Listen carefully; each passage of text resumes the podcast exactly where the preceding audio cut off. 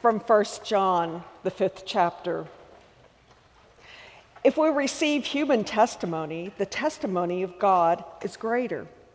For this is the testimony of God that he has testified to his Son.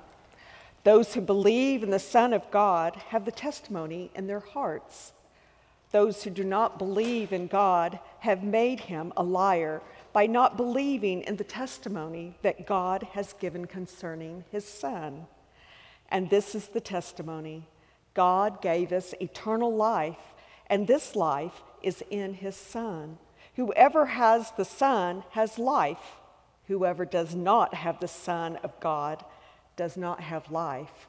I write these things to you who believe in the name of the Son of God, so that you may know that you have eternal life. This is the gospel. This is the word of God for the people of God.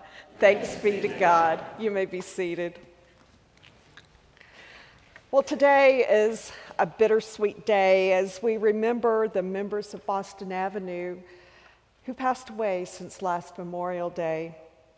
We also remember those who were part of the that aren't part of the faith community that have passed away, such as those from Texas, the children and the adults. It's hard to say goodbye, and it's hard to hear their name read, the name of a loved one or a friend who we will no longer see physically here at the church, not running around, not worshiping with us, not singing in the choir, not playing the piano, all those things that we were so used to seeing them here with. But the sweetness of the day is the memories which surround us the memory of laughter, love, Sunday school parties, July revival, and the other times of joy that we shared with them. We also get to celebrate Holy Communion today with all the saints who went before us as we profess in the Apostles' Creed. The common theme of each celebration of life is that death does not have the last word. Death has been overcome by the resurrection of Jesus Christ. This is the gospel promise as we have the promise of eternal life. What comfort that brings. And yet, do we fully understand what eternal life is all about? Do we receive angel wings when we die and spend the rest of eternity in a place we call heaven? A place we have never seen or traveled to, a place which we must resort to imagery, for we don't have the words to describe it. We often talk about pearly gates and streets paved with gold. We describe it as a place where we'll be surrounded by loved ones and a big banquet table filled with all the things that we love, and the angel choir. We have them here, singing in the background. We do know it will be a place of goodness, and all will be made whole from their earthly ills. Back in the day when I was a youth and a MYF. Long, that tells you how long ago, as there is no MYF anymore. But it was a, just a few years ago, but we, we won't tell you how long. But we went on a retreat. And this was a retreat that had an impact on my life. It seemed like a very mundane little exercise, and yet it spoke volumes. We gathered around in a circle, as you always do in a retreat, and they passed around a basket, and inside were little slips of paper. Each one of us had to grab a slip of paper, and then we were paired with a partner. Well, my slip of paper said, Teach your partner John 3:16. For God so loved the world that he gave his only begotten Son, that whoever shall perish will not perish but have eternal life. I had that memorized. That was the first verse I had memorized, and I figured my partner knew it too. I mean, we'd grown up in Sunday school from way high, and he was he should have known this scripture. So I go bebopping over, and I'm just all excited because I thought, oh, this is going to take two minutes. I, I have this. And so I said, repeat after me. And my partner kept shaking his head and waving his hand, and I'm going, hmm, what's going on? So I said it louder. I said, repeat after me. And I said, For God so loved the world. And still, he kept going, shaking his head, waving his hand. So I tried it again with hand motions. I pointed to the sky, For God so loved the world. And still, no reaction except for the head shaking and the hands going, mm-mm. This continued for, it seemed like two hours. It was probably 10 minutes, but who knows? It just seemed like it was forever. And I was getting very frustrated at this point. But my partner kept shaking his head very calmly, shaking his hands, no. And the then the leader said, Now exchange your slips of paper with your partner. So this is what I read on his slip of paper. Act like you cannot hear or understand what your partner is saying. wow. This experience is like describing heaven to someone that has never been to heaven, which is all of us. We can neither hear the words, nor can we understand what heaven is because we've never experienced it. It's not in our realm of experience. We have to go to the image of heaven. This morning, as I read the scripture from 1 John, it sounds like the commentary of John 3:16, that very scripture I was trying to teach my partner way back in the day.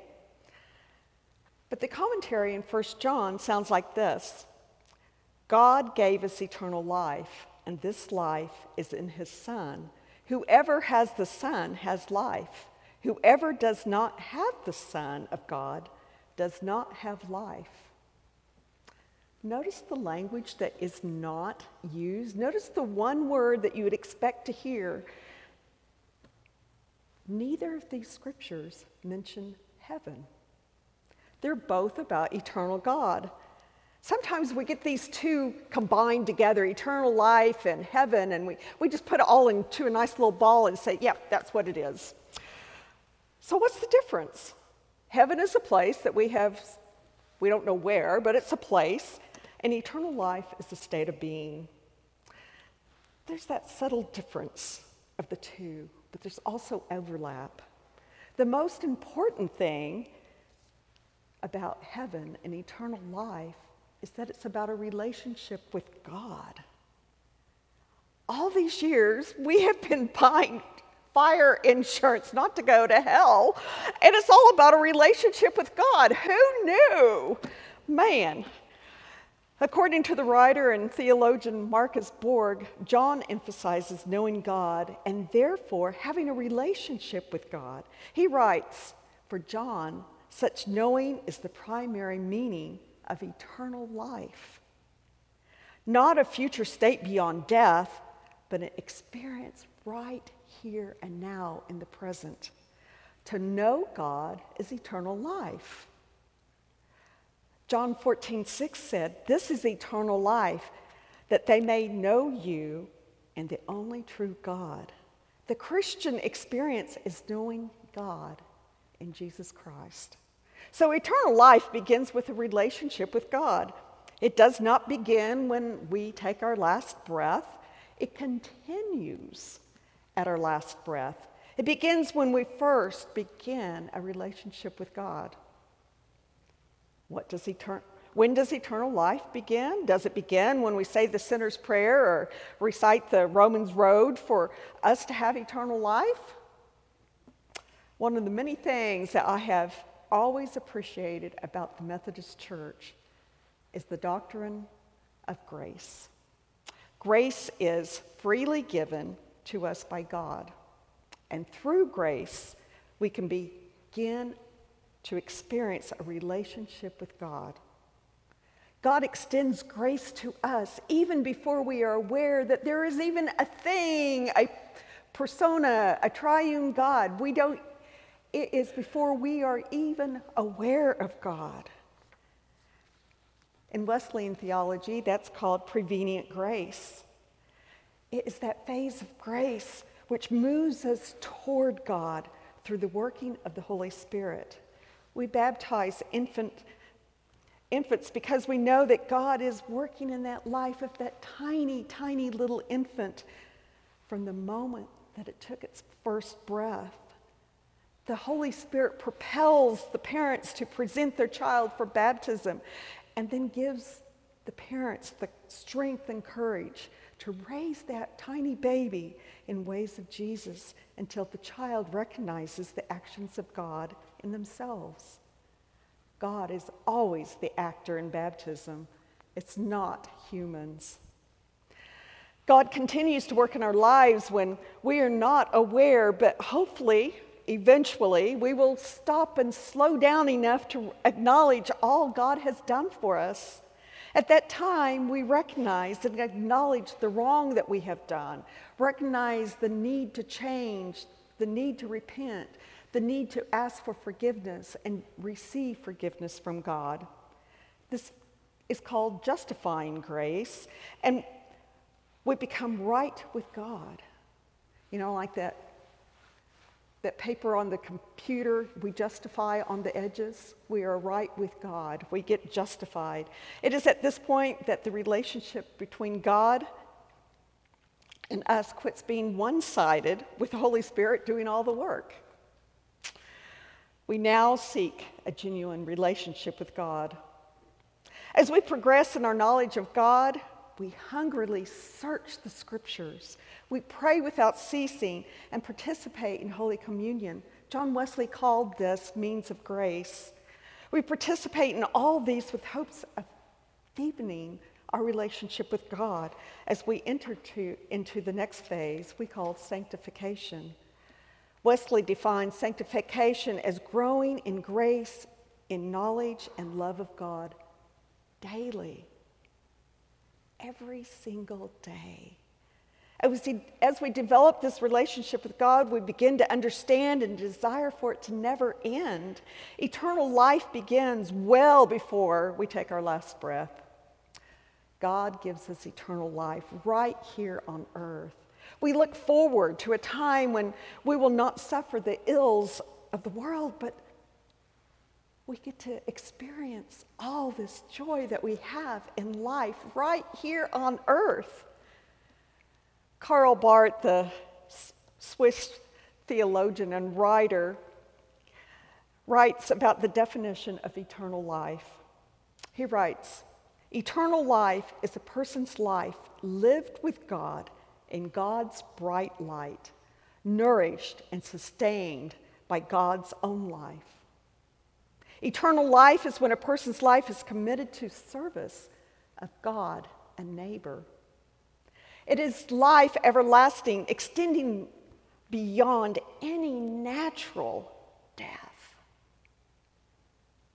We know that eternal life is happening right now. We know our life after death will be joy filled, but still it remains a mystery.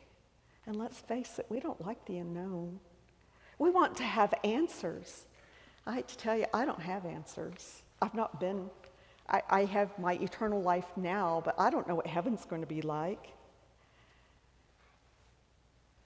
But I do know that whenever I've had the privilege to be with someone transitioning from this life to the next, that almost always they look up into the corner of the room and to me, I think this is Jesus putting out their hand for them, for them to come.